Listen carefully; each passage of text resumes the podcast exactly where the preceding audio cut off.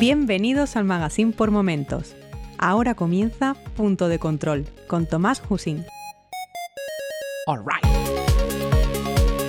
Saludos y bienvenidos al episodio 37 de Punto de Control, un podcast sobre videojuegos, fantasía y ciencia ficción con el fin de compartir mi afición a estos géneros de una manera lo más amena posible. Mi nombre es Tomás y este será el último episodio de este curso 2020 y 2021, ya que inicio mi permiso de paternidad y mis vacaciones de verano, y seguramente volveremos el próximo mes de septiembre u octubre, cargado de novedades y quién sabe algún nuevo rumbo del podcast. Veremos. Pero bueno, volvamos a lo que nos ocupa, este episodio, en donde hablaremos sobre un efecto muy conocido tanto en el mundo de la animación 3D como en la robótica, el Valle Inquietante. Empecemos.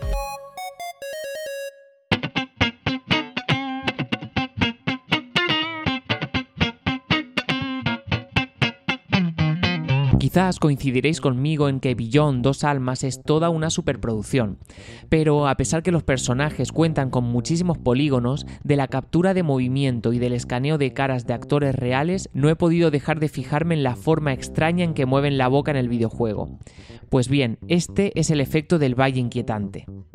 El concepto fue desarrollado por el experto en robótica Masahiro Mori, y la idea es que cuando construimos un robot, o en nuestro caso un personaje en 3D, de forma que se parezca a un humano, hay un punto donde añadir más detalle provoca rechazo. Hipotéticamente, añadiendo suficiente detalle seríamos capaces de sortear este valle y hacer un robot tan humano que sería capaz de engañarnos. Se han elaborado múltiples teorías sobre los motivos por los que ocurre esto. Hay muchas que intentan explicarlo desde el lado de la biología y la evolución. Por ejemplo, que relacionamos los defectos con enfermedad y por tanto nos provoca rechazo o que el humano rechaza los defectos como mecanismo de selección de las parejas con mayor potencial de supervivencia. Incluso hay alguna teoría que se plantea temas más profundos como que estos seres no humanos nos recuerdan nuestra propia mortalidad, ya que podríamos ser reemplazados por uno de estos androides.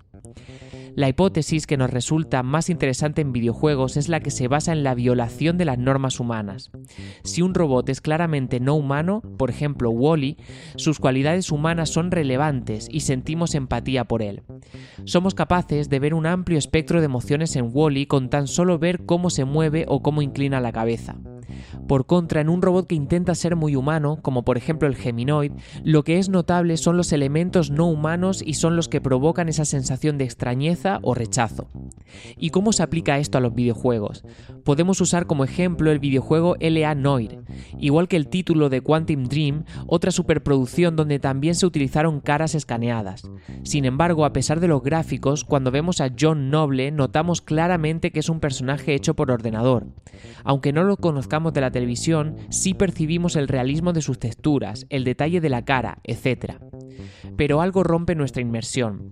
Quizás no se mueve correctamente, o sus manos son irreales. Como no tiene animados completamente los dedos, parece que lleve una prótesis, o quizás coge el cigarro de una forma rara. Si comparamos el fotograma con una fotografía del actor, el parecido es altísimo y precisamente por eso no podemos dejar de ver los defectos. En el otro lado, donde los personajes no son realistas, podríamos poner el ejemplo de Final Fantasy VII.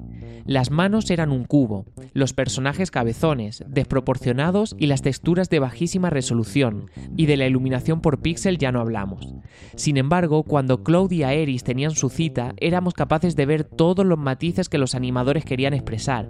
Aeris pidiendo salir tímidamente a Cloud, la emoción por subir a una atracción y cómo se sinceraba en el teleférico. Estos personajes son, obviamente, simulaciones. Ni las versiones de alta calidad nos engañaban por aquel entonces, aunque nos impresionaran sus modelos o sus diseños en estos primeros años del 3D en consolas. En lo que nos fijamos es en sus rasgos más distintivos y extrapolamos el resto. Nuestra mente es muy buena rellenando los detalles y esto es de gran utilidad para los videojuegos. Y esto no es un invento de Final Fantasy VII, sino que es algo que se conoce y se utiliza desde hace mucho tiempo. ¿Recordáis los viejos tiempos y las ilustraciones tan guapas que tenían la mayoría de los videojuegos en la portada y en el manual?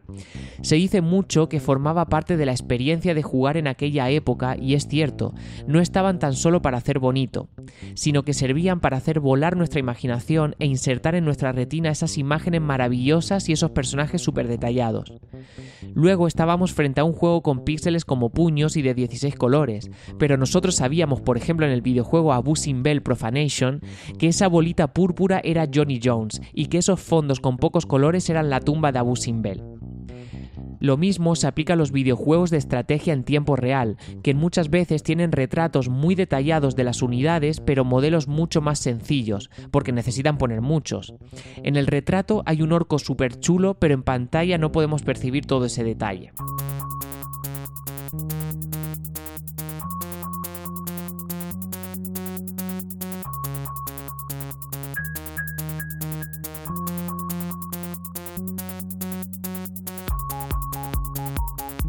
Las nuevas generaciones de consolas quizás logren cruzar el valle inquietante. Personalmente y por lo que he visto de PlayStation 5 y Xbox Series 10 creo que estamos ahí, pero estoy casi seguro de que este valle será infranqueable para muchos desarrolladores. El presupuesto necesario para hacer juegos tan realistas es enorme, y no todos los equipos y juegos van a poder tener esos gráficos. El resto de producciones van a tener que tirar de estilo, que es lo que nos ha funcionado mejor hasta hoy, hay veces que empatizamos mejor con algún personaje porque aunque estén menos detallados, están estilizados. No pretenden ser realistas y precisamente por eso quizás nos resulten más naturales. Y aquí llegamos al final del episodio y de la temporada, y no puedo acabarlo sin agradeceros el tiempo que habéis dedicado a escucharlo. Podéis poneros en contacto conmigo para hacerme llegar vuestros comentarios por Twitter, soy Tomás HV, y si queréis podéis dejar una reseña sobre el podcast en iTunes o en iVoox. Ya sabéis que Punto de Control colabora con el magazine por momentos y os animo a escuchar el resto de programas que forman el magazine. Seguro que encontréis alguno que os guste. Como os comenté, nosotros volveremos después del verano y hasta entonces cuidaos mucho, un saludo y que tengáis unas fantásticas semanas por delante. Hasta pronto.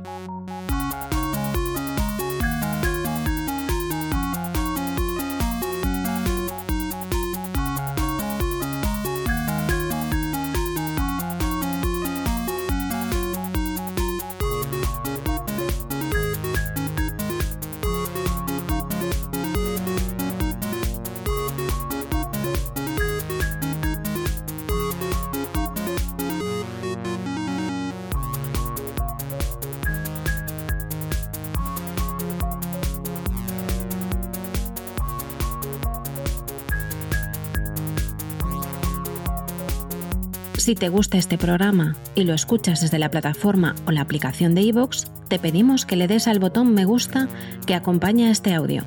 Si lo haces desde otra plataforma y también quieres, puedes hacerlo buscándonos en iVoox.com.